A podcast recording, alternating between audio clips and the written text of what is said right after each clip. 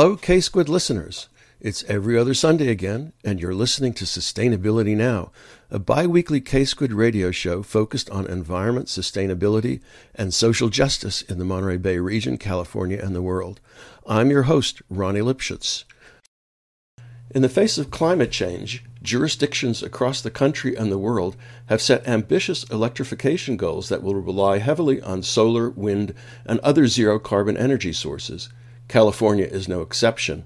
To reach those goals, the state's private utilities and community choice aggregators are buying low cost electricity from the vast solar farms across the seemingly empty deserts of the American Southwest. But those spaces are not empty and their ecologies are very fragile.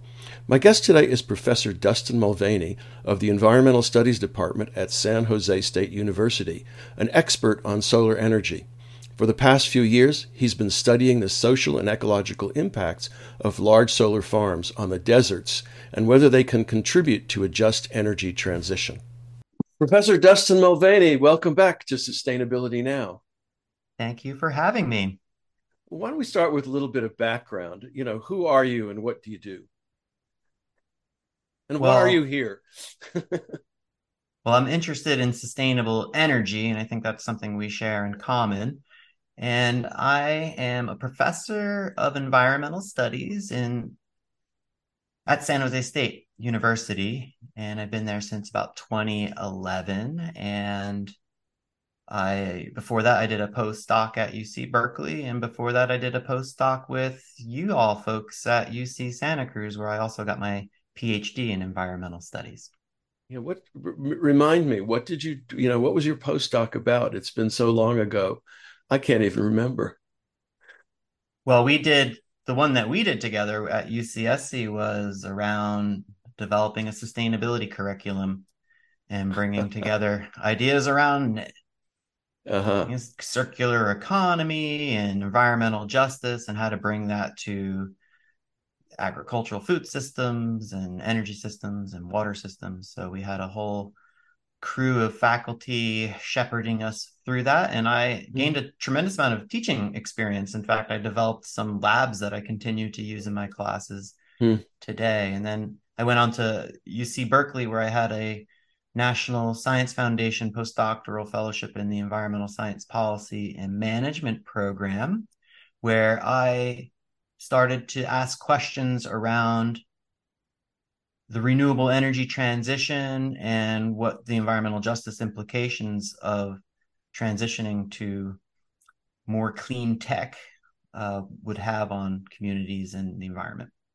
So uh, you got into the solar research sort of not directly because of, of energy, but more because of environmental impacts. Is it safe to say that?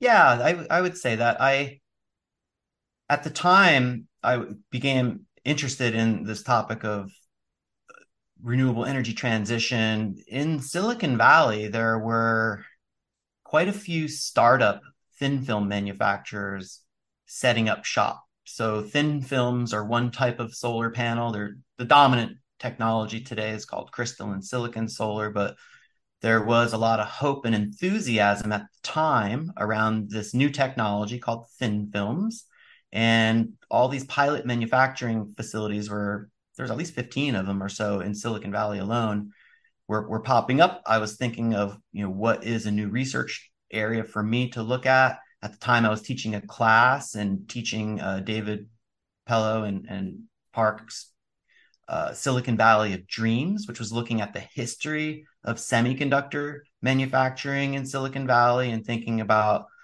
the contaminated bodies and the legacy of Superfund sites that were left behind. And when I started looking a little more closely at the thin film manufacturing and realized that they are all based on semiconductors that used cadmium compounds, I started to envision that there could be potential environmental justice implications for the workers and communities where those pilot manufacturing facilities were, were being set up. So that's when I actually initiated or we co-initiated a, a, collaboration with the Silicon Valley Toxics Coalition. We wrote a white paper called "A Just and Sustainable Solar Industry" in early 2009 that got us thinking about a just transition and, and how to think about a solar future that benefits communities and doesn't imperil workers with contaminants. Well, how do you think we're doing now? It's now what 15 years later.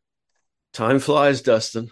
Yeah, things have really changed. Things changed pretty quickly, actually. Um, you know, by so the, the time frame I'm talking about is like 2007 to 2009 is when I started to become interested and learn quite a bit about this. And by 2010 and 2011, it was pretty clear that thin films were going to get beat by manufacturing of crystalline silicon that was shifting over uh, largely to China. Uh-huh. And the, you know, there that led to a whole solar trade war, which continues today, where we put tariffs on crystalline silicon that's coming from from China. Uh, and many of those thin film manufacturers went bankrupt. Some of them because of the competition with China, but others just because that's the nature of a startup semiconductor manufacturing business. is Some some people have the recipe that works, and some some don't. So today we actually only have about five percent of the global supply of photovoltaics in in thin films. And at the time, you know, 2007, 2009, I was seeing charts that were saying it would be 95% thin films by 2020 and that never turned out to be the case we you know the manufacturing anything in china uh, can really you know outcompete other manufacturing around the world and we saw it particularly in germany too germany had mm-hmm. shuttered a lot of its manufacturing around that same time so things just, changed just just a quick question though are, are thin film is solar viable I mean, did it is it because of competition from uh, crystalline silicon in China that the market tanked and that tanked, um, or is it because the technology turned out not to be viable? It was a little of both. There was one particular technology called CIGS, that's copper, indium, gallium selenide, that turned out to not be or turned out to be very difficult to manufacture mm-hmm. uh, at scale. Solyndra is probably the most popular example of that. That became a little bit of a a, a black eye in the news for the solar industry and, and right. the U.S. federal investments in solar manufacturing because they had built a state of the art facility very quickly, robots all over the floors, um, moving thin film solar panels around. But they had a a tubular design that you know would collect light that bounced off the rooftop as well, as opposed to a flat plate design, uh-huh, which most uh-huh. solar panels are. And you know they they ended up going out of business, as did many of the other ones. But it's so, but but the story really was China's push to become the dominant manufacturer, and mm-hmm. and the mm-hmm. U.S. failed also failed to invest in its own crystalline silicon. So based on the energy policies we developed, we we decided to invest in pre-commercial uh, energy technologies as opposed to commercially uh, viable ones at the time. The the idea being that in with a startup, there's this thing called the Valley of Death. Yeah, and tell me. And you have to you have to like continue to um, you know find funding to build facilities until you become a profitable company so the idea was that like if we if the us would only invest in these pre-commercial technologies that money could carry them across the valley of death and that would allow them to become successful manufacturers but it became very difficult i mean crystalline silicon we've been using that technology since it came out of bell labs in the 1960s uh, it's very durable. Crystalline silicon lasts a long time. That's an mm-hmm. issue with thin films too. Some of those degrade pretty quickly. So, so it was a mixture of both. It was both some technological failures, but also uh, just a ton of competition from China making making a product scale and turning it really into a commodity, which it hadn't been before with their their mass production. Uh, without there was oh, just to add one more piece. Uh, there is one very successful thin film manufacturer named First Solar. And they're a US based company with lots of manufacturing capacity in Ohio, but also in Malaysia. Uh, so, so that shows that the thin films can work if you have the recipe correct. But they also benefited from many of those same uh, pre-commercial technology policies that that led to their success. But would it be safe to say that without China, the industry wouldn't have taken off the way it has?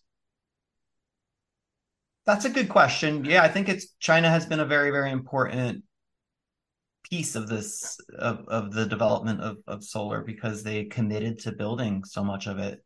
Their factories just were enormous. Mm-hmm. And every time you build a new factory, it basically makes many of the old factories obsolete because you're you're making much more efficient panels usually maybe even different wafer sizes and things like that. So so china is really really their investments have really benefited all of us because yeah, we're yeah. utilizing that technology everywhere. Yeah yeah. Well um, well let's get to the topic for of the show. I mean you you started at some point to work on solar farms solar photovoltaic farms in the desert and you know there, there are many questions that come up you know why put them there? Uh, why do few so few people ever think about deserts as other than empty spaces? And why has putting them in the desert become controversial? Yeah i started to explore the topic of siting solar farms uh, through that postdoc i had mentioned earlier which was ironically funded by the American Recovery and Reinvestment Act. And then I ended up studying projects that were investments from the American Recovery and Reinvestment Act, a lot of solar farms. Also, that Solyndra factory was a part of that.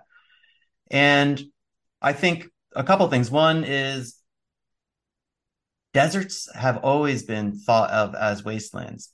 Right. I think there's kind of a cultural predisposition we all have that deserts are hostile, they're they're not places that can be productive for human uses and you know we people probably haven't experienced deserts at the right time to see that they're actually full of life and habitat and wildflowers and and endangered species to, to some extent too. So that's where the controversies come in is that in 2005 in the energy policy act we decided to or congress 78 senators voted for this, decided to open up public lands for solar leasing.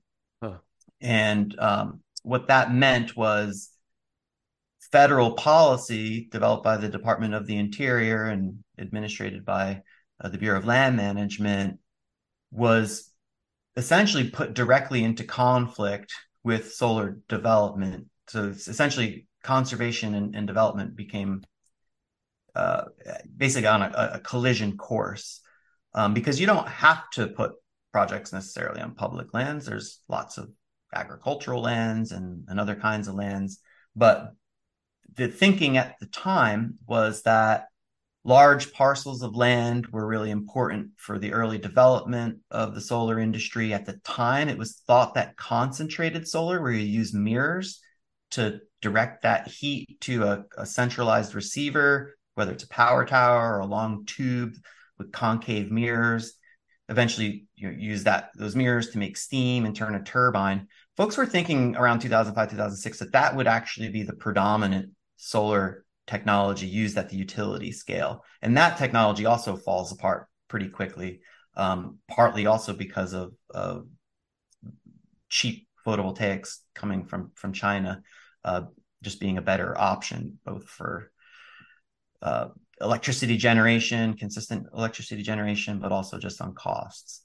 Um, in fact, early in the early program of the solar leasing program, over 80% of the projects were concentrated solar, and we only have seen a couple of those actually develop. So the the thinking was large parcels of land, public lands. You know, the, part, the Bureau of Land Management is the nation's largest landlord, managing over 245 million acres, and they opened up 22 million acres for first come first so, serve to the solar development at the time mm-hmm. so um so that that basically means that when public lands are developed they have been in conservation by default because of the history of the Bureau of Land Management and the role that um, the Grazing Administration and the General Land Office, who was giving out land from the Homestead Act, uh, basically no one ever wanted those lands. So they're in pretty good shape from a conservation perspective. So the, the whole, so essentially federal policy put,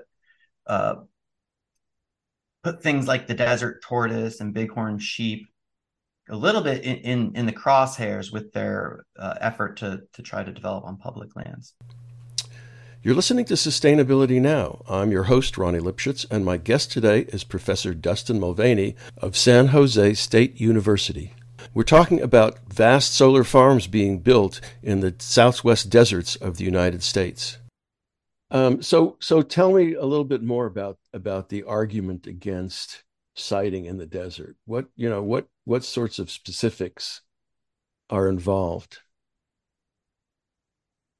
Well, I think we have we have to remember that we have two crises kind of in parallel the, the climate crisis where we need to decarbonize our energy systems and other activities and also we have a biodiversity crisis mm-hmm. and in california we have uh, an iconic species called the desert tortoise who's lived out there since the time of saber-toothed cats so it's been through quite a bit of climate change uh, but it's also lost 90% of its population over the last 100 years or so because of urbanization uh, las vegas for example uh, mining activities other kinds of uh, land use change that have taken there as well as disease and things like that so and then when you consider also that somewhere on the order of 90% of that species, the desert tortoise, occur on federal lands, whether it's managed by the Park Service, like Joshua Tree National Park, or um, the Bureau of Land Management. In some ways, the, the federal government has a very has an outsized responsibility for the conservation of that species. So, um, the notion that you that you need to to develop lands that are important conservation uh, priorities um, for technology that you could put anywhere seems to uh, be undermining the conservation goals while you know trying to achieve the the energy goals there. So I think we have to remember that you know across California we have first of all an incredibly enormous agricultural uh, economy here. We, we have a ton of land that's dedicated to agriculture. We have a lot of land that needs to be retired because of overuse of, of the Colorado River or overuse of uh, groundwater. We have a Sustainable Groundwater Management Act that's going to probably push many of these ag lands to be retired. All to say that there are other alternatives to these particular parcels. And if we want to both be responsible stewards of the species that occur in our region uh, and also tackle the climate crisis at the same time. We have to find better places to put solar, and we have those places. We just don't have the right incentives to put solar where it needs to go. Well, up to now, are most solar farms built on federal land? Um, be, because I mean, I imagine the lease, the cost of leasing is pretty low, right? Whereas if you're going to go build on farmland, you're going to have to make a deal with the owner or buy the land. It's just going to cost more, right? So, so the, I mean, that's one of the incentives or disincentives that you're referring to. Yeah, I mean, I'm thinking like even in Santa Cruz County, right?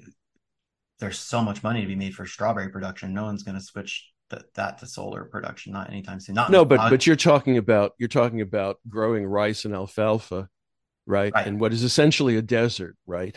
Yep. Um, that land will have some residual value when it can't be farmed anymore, mm-hmm. right? But that's still likely to be much more, right, than the cost of leasing federal land, which is usually far below market price. I think.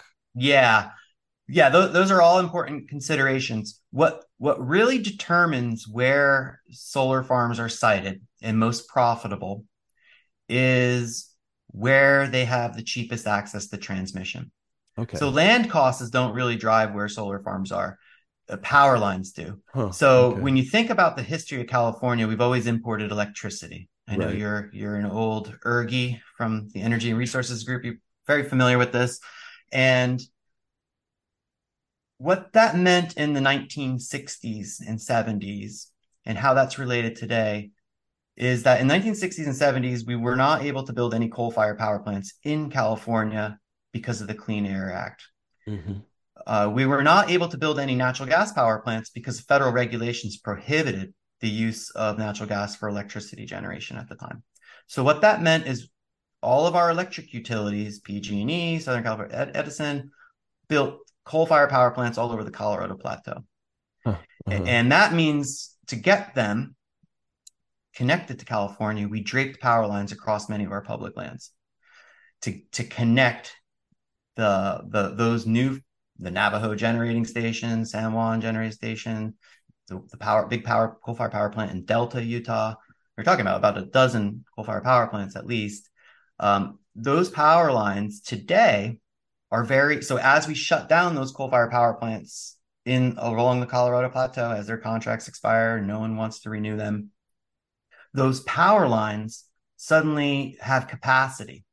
Mm-hmm. And that means that a solar developer can site a project near some of those power lines on public lands.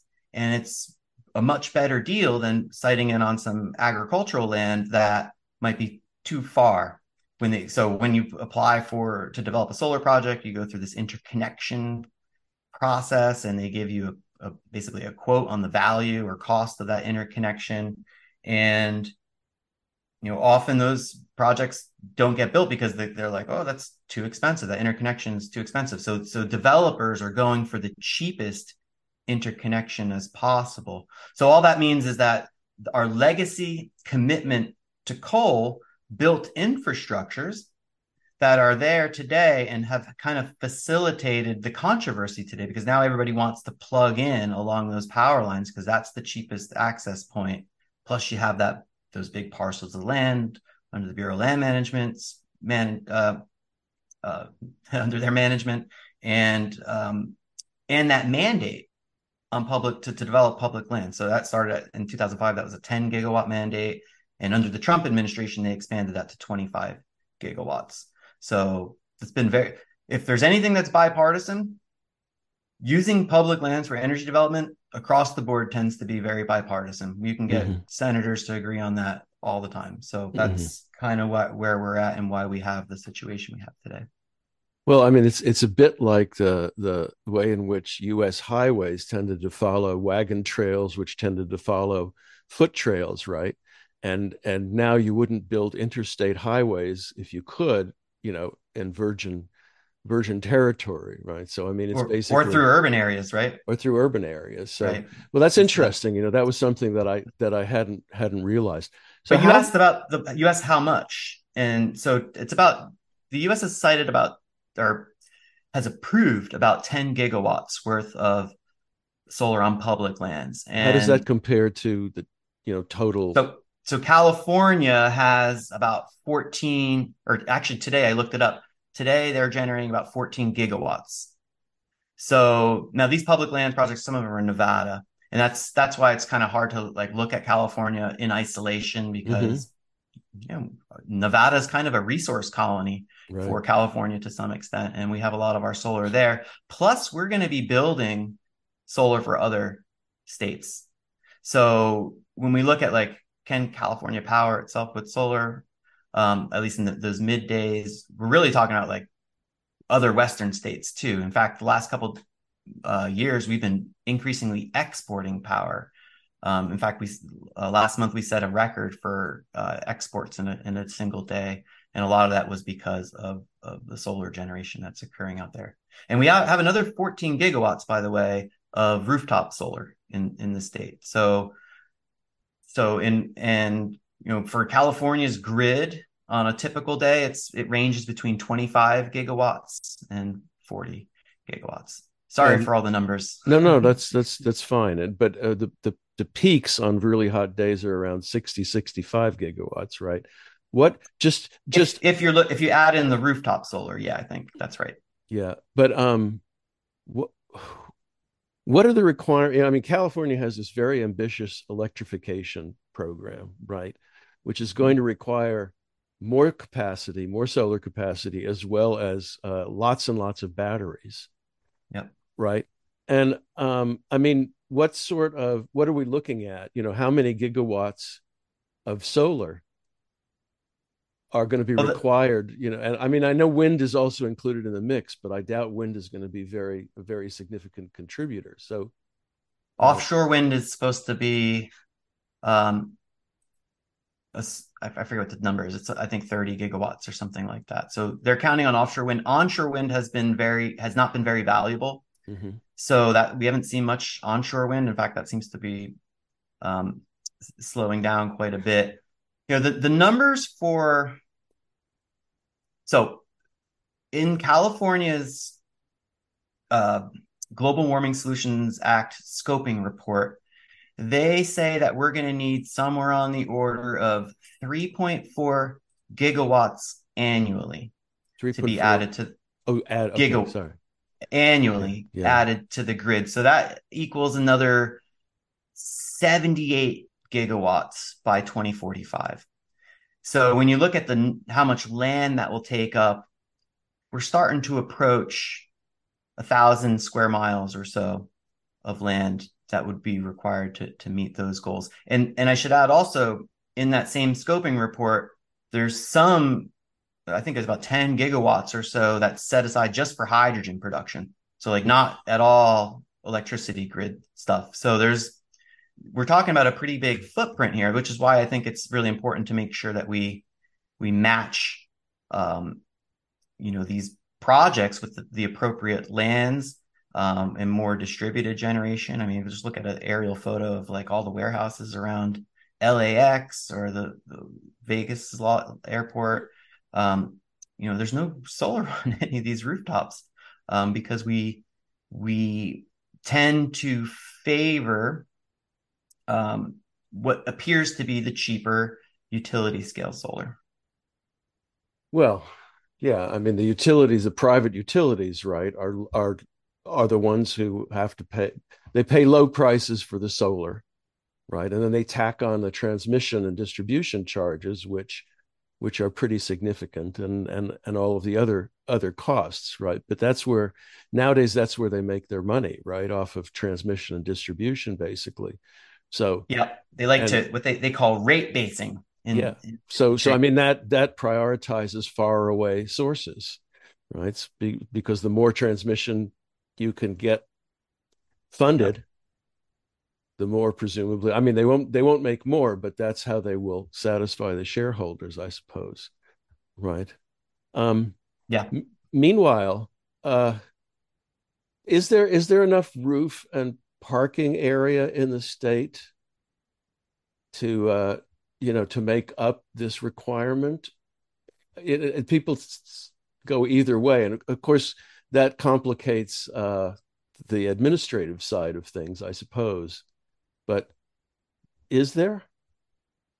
There is a lot of parking lot space. So Los Angeles County alone has 18.6 million parking spaces, which is 101 square miles, um, which could generate up to 44 gigawatts right there. Just Los Angeles County's parking spaces. Now, of course, there's not transmission lines to all those parking spaces. So that's why you don't see utility scale projects built out that way. But we do have other options. There's proposals and actually funding um, from the Department of Energy for virtual power plants where you can aggregate batteries and, and solar across a large area to um, basically mimic what uh, a utility scale and solar I'm sorry, utility scale solar and storage project might be doing. So there are certainly opportunities there.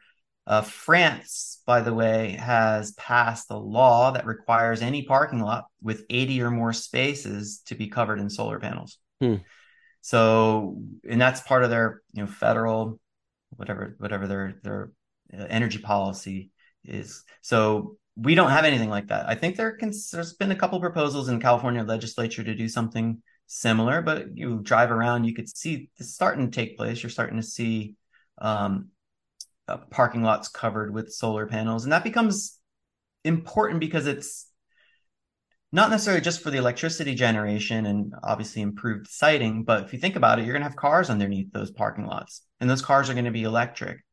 So ha- you have more opportunities to do like direct charging, less mm-hmm. line losses, all that stuff if you're able to uh, have more parking lots covered in solar. So in, in, a sense, have you know committing infrastructures to those parking lots will um, help the electrification challenge because you don't have to put as much remote stuff out there. And and not not all the other piece of the remoteness is that we have a lot of natural gas power plants on along our, the California coast. And the reason they're on is because of resource adequacy needs. You have to have there's some inertia requirements, so you need to have some spinning stuff um, local, but you also just need local generation at certain times, um, as well as some other things that that those power plants can do in terms of uh, ancillary services and such.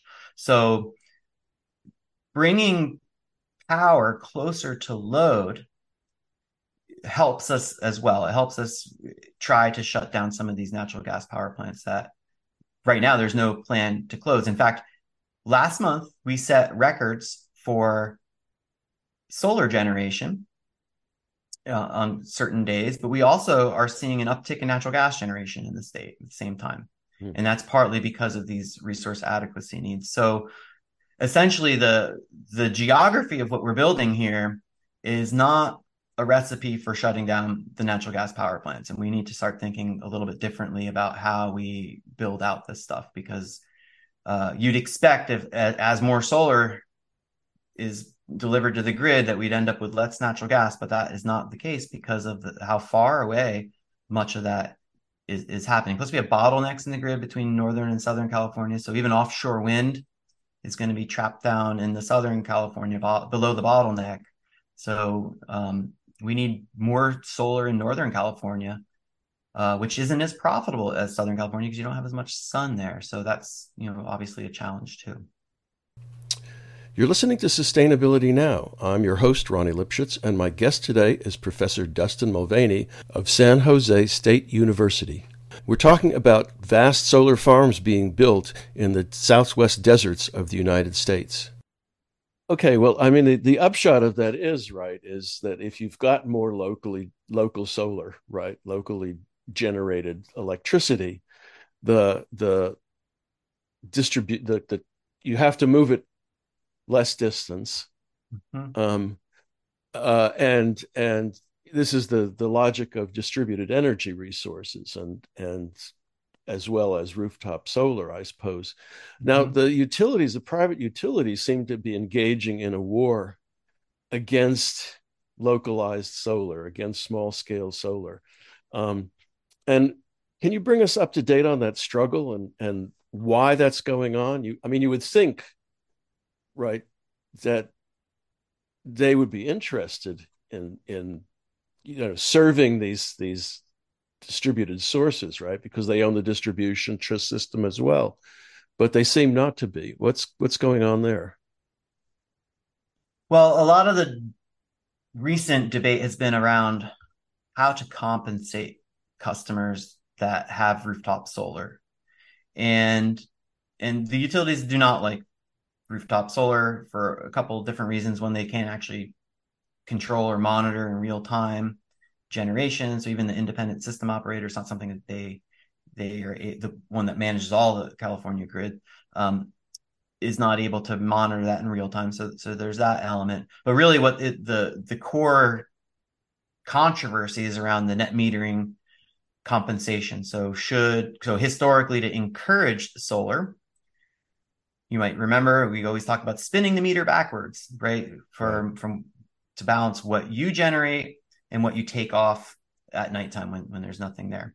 And what spinning the meter backwards really means is being compensated at the retail rate. Right. And that's what the controversy is, is whether or not um, there's a cost shift onto other customers when you're compensating solar customers at the retail rate and then you suddenly have a lot of customers that you're compensating at that rate so there's been a pushback by the utilities uh, and it's been a pretty severe pushback to try to get it to be closer to the, the wholesale rate that they pay for electricity. And just in it, California, we're talking about like 20 cents a kilowatt hour for retail and maybe five cents a kilowatt hour for for wholesale. Mm-hmm. Um, but but you know, there's also uh, the utilities uh, uh, are also, it seems to me, or it seems to some, basically fighting what you might call what microgrids, right? I mean, locally, yeah. local solar generation systems, um, at least microgrids that they don't control. Yeah, and yeah, that, and, that does seem to be the case. Yep. Why? Well, why? Well, they say it's for safety. because they when they send their people out there oh, that's one reason they say they say it's for safety reasons because they want to make sure that they know when something's de-energized and not de-energized and obviously uh, there's the potential for a smart grid to still be putting power on on lines if it's connected to the grid um, when the rest of the, the grid is down. But presumably, though, I mean, you know, you could put shutoffs in, right? I mean, for this sure. Is, this is not yeah. this is not rocket science, right? Yeah. So, I mean, there's a recent CPUC ruling that I think is going to help people who are advocating for more resilient uh, microgrids. Um, you know, obviously, we have also this issue where it's been raining a lot this year, but in previous years, we've had a lot of uh, power safety shutoffs because of the wildfire risk, and that again kind of talk, speaks to that issue of like how far away is the power that's uh, being delivered to to the site. Um, but the the recent ruling basically said that that um, that there needs to that that the utilities do need to start investing more in um, have more programs for disaster vulnerable communities as well as low income communities that ha- that experience large portions of the the shutoffs that we we have today. So so the, the, despite the, the utilities' best efforts to try to push back on microgrids, I think the fact that they can't keep the lights on in certain areas and they leave certain customers very vulnerable frequently um, is going to force them to have, have to, to deal with a, a, a, new business model to, to make it more accepting to them. I mean, they're worried about grid defection. They're worried about losing customers. Um, there's there's all those elements. Um, they're you know they like to characterize people who are not paying for the upkeep of the grid as freeloaders, and, and that's not necessarily accurate either.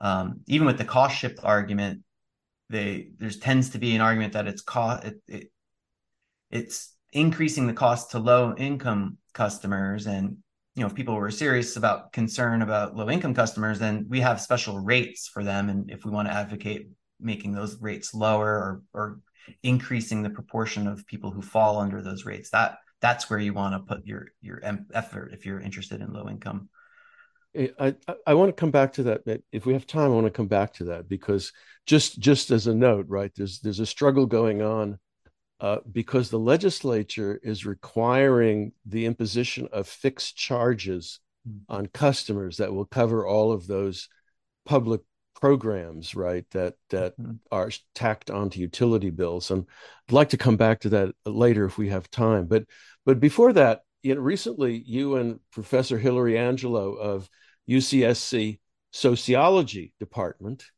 were interviewed by Alec Baldwin about the solar land rush and its impact on Nye County, Nevada. And I wonder if you could sort of tell us, first of all, uh, did you get any kinds of thrill talking to Alec Baldwin? And you know what kind, what was the work that you were doing? Um, because I know Hilary was has been doing research out there, and you somehow got involved in that. Maybe you can tell us about that. Yeah, that was pretty funny. I felt like I was being interviewed by Donald Trump. because of the, the, Saturday Night Live uh, character there. Um, so, and you know, I wasn't sure that that, that interview was actually going to take place given given the circumstances of. Um, anyhow, so yeah. but but that right. was that was um, it was fun. It was a really fun. I, I, felt like he asked better questions than a lot of the folks that I've been interviewed on this. He, I think uh-huh. he had a good understanding. Of, I I like how there's a tendency for the public discourse to be saying people who are against renewables are NIMBYs. They don't want this in their backyard. And not in my backyard is what NIMBY stands for. And uh, I, I love that he started off that conversation by saying, we're going to put that aside because I think of NIMBYs as like wealthy people who are able to kind of legally get out of having to deal with with those infrastructures and and he was really engaged with the issues. He seemed to demonstrate some um, knowledge of deserts and um, rural communities and and their dynamics, and and that was a a really fun one. That was an area that I I, I spent some time doing research out there in 2009 2010 2011 because even back in the first solar land rush which were which preceded right before the american recovery and reinvestment act money was being dished out through loan programs and grant programs, there was a, a large number of solar companies, uh, developers proposing projects all the way from the Arma- Armagosa Valley, which is in, in Nevada, along um, the eastern side of Death Valley National Parks, all the way up to, to Beatty, which is what the topic that Alec was interested in. Uh, so if you actually look at maps, there's the whole area is just covered in solar farms, the whole all those valleys. So um, now in 2009, those projects were too far from transmission, so they were never developed. But what's going on today is there's a proposed uh, transmission line to connect essentially Las Vegas to Reno, Nevada. And that's called the Green Link transmission line. And just like I had mentioned earlier, the the value to a solar developer on or, or the why solar farms end up where they are is because of that cheap access to transmission. So when you build a new transmission line across a lot of public lands, you're suddenly opening up a whole bunch of new lands that are very valuable to developers. So that's what's going on today is now there's a transmission line going through the same area where we saw lots of proposed development 10 years ago but nothing went through. Everybody withdrew those projects or some of them sold them to other developers. That's a whole another side story. But um, that transmission line now is going to invite a whole bunch of, of new development and you know someone far away might say oh that's great that's exactly what transmission lines are supposed to do they're supposed to bring on re- more renewables but in this particular case you're moving a transmission line through an area that is again you know been relatively undeveloped in that area with the exception of pockets of extractive industry activities over the years. And and now we're we're seeing this inevitable conflict between solar development and conservation again because of the the presence of this proposed transmission line the green link transmission line. Well i you know the, the one question is what's the benefit of this if this is federal land right what is the benefit to the people living in that area of solar development is it because the solar farms would be on private land or is it what what what a mix? What, why why are they interested in it? Why is who interested? The developers? No, no, no, the people living there. I mean, when you talk oh. about, you know, the the article that that Hilary wrote, um, was about partly about that, right? People, it's it's kind of like you know, oil in your backyard, right? Or or uh, so what? What's the what's the incentive well, the, in this case. Well, there, on public lands, there's not much incentive for the local communities because they don't get much of that revenue. They get right. maybe a little activity around the construction um, time where there's more workers uh, on in the area, but um, you know some rural communities, not this one in particular, some like San Bernardino County or Riverside County, they like to see public lands develop for solar because that means that it they don't lose the opportunity to develop other things on their private lands. Mm-hmm. So there's always letters from you know the, the, the board of supervisors from you know so and so county saying we want to see development of public lands because otherwise it'll come onto the private lands and then that means we I we're see. foregoing development opportunity. I see. Um, uh-huh. Now, if it's on private lands, there are some benefits to the community. So you generate sales tax for example. That's probably the biggest one. If you have a really big solar farm, you're going to be generating local sales tax that will help pay for whatever things communities need paid for. So, so there is that, but um, you know, in large, it seems that people in that that Beatty area that Alec was asking about are largely opposed to the solar farm because they they see tourism and being the gateway to Na- Death Valley National Park as their really only future at this point. Mm-hmm. Um, they they don't and they see that being marred by the presence of extensive fields of solar and and that you know that tourism will then shift in into Death Valley solely and not be uh, also kind of have that spillover effect it has today where people you know are going to stop in Beatty or um, you know eat in Beatty on their way in. They might just keep driving through because it's not the landscape that they were uh, expecting to see. Yeah, yeah. This transmission line you mentioned between Las Vegas and Reno, uh, is it being built explicitly for solar development, or is there something? You know, are there other uh, reasons for building that particular line? Well, I think it's part of NV Energy's plan, and it's not completely clear what the the full suite of of technologies that will be deployed on on that are.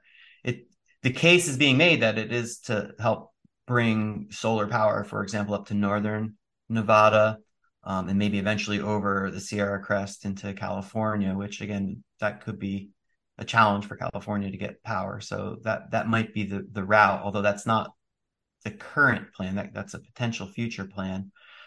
So it's not clear. I mean, one of the things that we we're seeing, I just saw, for example, uh, adjacent to a solar energy zone. Now, solar energy zones are so when they the BLM opened up those 22 million acres in 2005, they eventually went through a programmatic environmental impact statement which identified solar energy zones, and these would be low conflict, potentially low conflict or lower conflict because they still are you know public lands, um, lands for development. In fact, you only need an environmental assessment to to do that.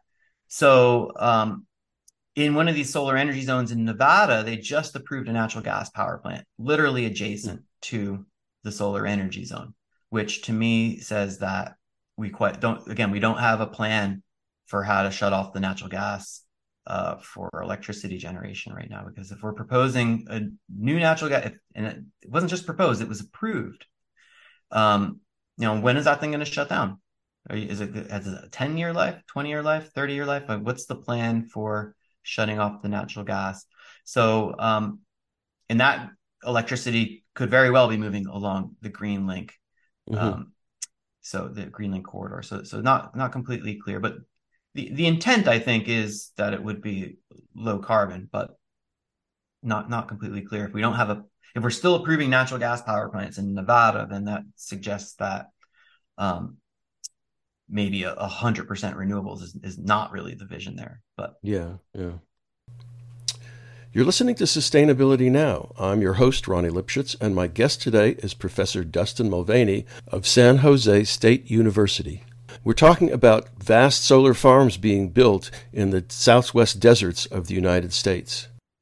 All right. Well, we're getting close to the end of the show, and and I mentioned earlier the uh, the proposal to in, impose income based this is the, the catch income based fixed charges on customers can you explain what that's all about well so fixed charges essentially so usually we think of our electricity bill as paying for the kilowatt hours that we we receive right. that's historically yeah. how we've gotten electricity bill you know the, your bill bit reflects how much use you have but over time we've slowly crept fixed charges into the bill. So if you look at your electricity bill, you'll see like a large portion is for the electricity you use, but like a certain part is a fixed fee for and, and the justification for that would be something like oh to help pay for the distribution costs or so there's been a an effort to kind of separate out all these costs and and the challenge there is that as you have more fixed cost then the value to the customer of reducing their energy use goes goes down. Because now you know if your if your bill was totally based on your energy and you cut your energy use in half your bill would be cut in half. But now if like your energy use is only 50% of your bill and the half is fixed charges and you cut your energy use in half you know it's a much smaller savings meaning that that that cascades into people's logic and whether to invest in solar, rooftop solar, or invest in energy efficiency. So, so fixed charges in general um, seem to be very popular now with utilities because it helps with their accounting. But in in many ways, it's it's a known it's known to send um, the wrong signals for conservation efficiency and, solar development.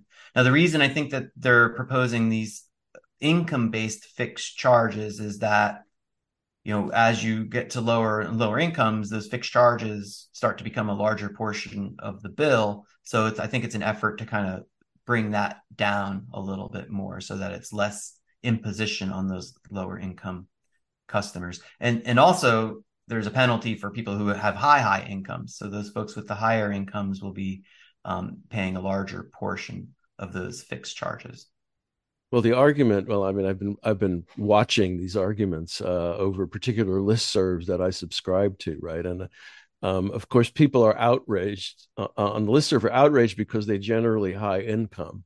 Mm. You know, mm. those people in California.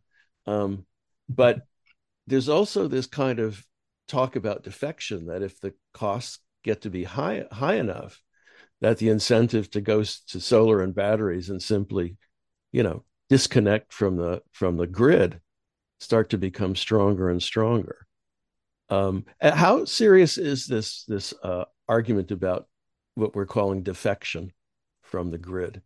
I mean, how big a problem do you see that as as becoming? It seemed a little more of an issue a, a few years ago. Um, I do think there's more. So in some ways, I think there's more impetus for grid defection now because of the power safety shutoffs. So people are, in general, the, the disruption of having power shut off seems to be a, a little bit bigger of a driver for for why people would want to to defect from from the grid. But the grid's there. I mean, it it's right there. It's sometimes um, can be costly if if not um, difficult to to disconnect. Um, it's hard to perhaps sell a house that might be disconnected from the grid without having some disclosure that scares any potential buyers away. So while I think that there's a ton of opportunity there, it's what we're doing today, I think, is not enough to push people far far off the grid and pe- what people are going to start doing is just having batteries and, and solar and trying to keep as much kind of off of the grid as possible but, but remain connected. But you know, it's it's an interesting question, I, and maybe it does get more effort over over time to to see more people doing that. But I'm I'm not sure that that's happening as much as we thought it was a couple years ago. Like well, the utility or, utility death spiral is another example. Yeah, like yeah. a phrase we don't hear as much anymore. Although uh, I imagine if the cost of the retail cost of electricity continues to rise, right, and the utilities are going to be seeking rate increases to build to repair the system that they ignored for so long, right? And to build mm-hmm. new transmission, mm-hmm. the the projected retail prices of electricity are going to be quite high compared to just generating it yourself. So yeah, um, so but I think but so I guess what I'm saying is that as opposed to grid defection, people could use their batteries for arbitrage.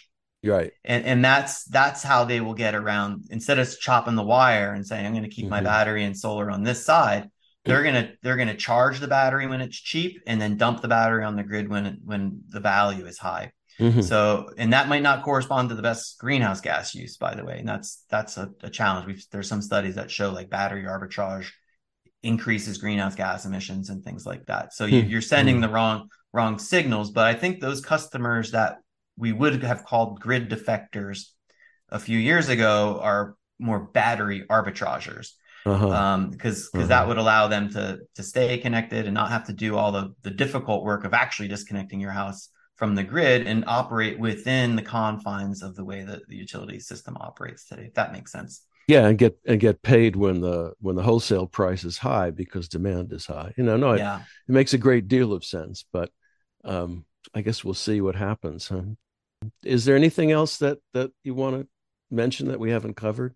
We haven't covered a lot, but no, that's that's great. Um, you know, I'll just mention a, another thing that I think that is is interesting and important to the sustainability and environmental justice issues in the solar industry, which is um, the situation in Xinjiang, which is northwestern China. So, with the the build out of China's solar capacity, starting particularly around 2016. Actually, let me step back a second.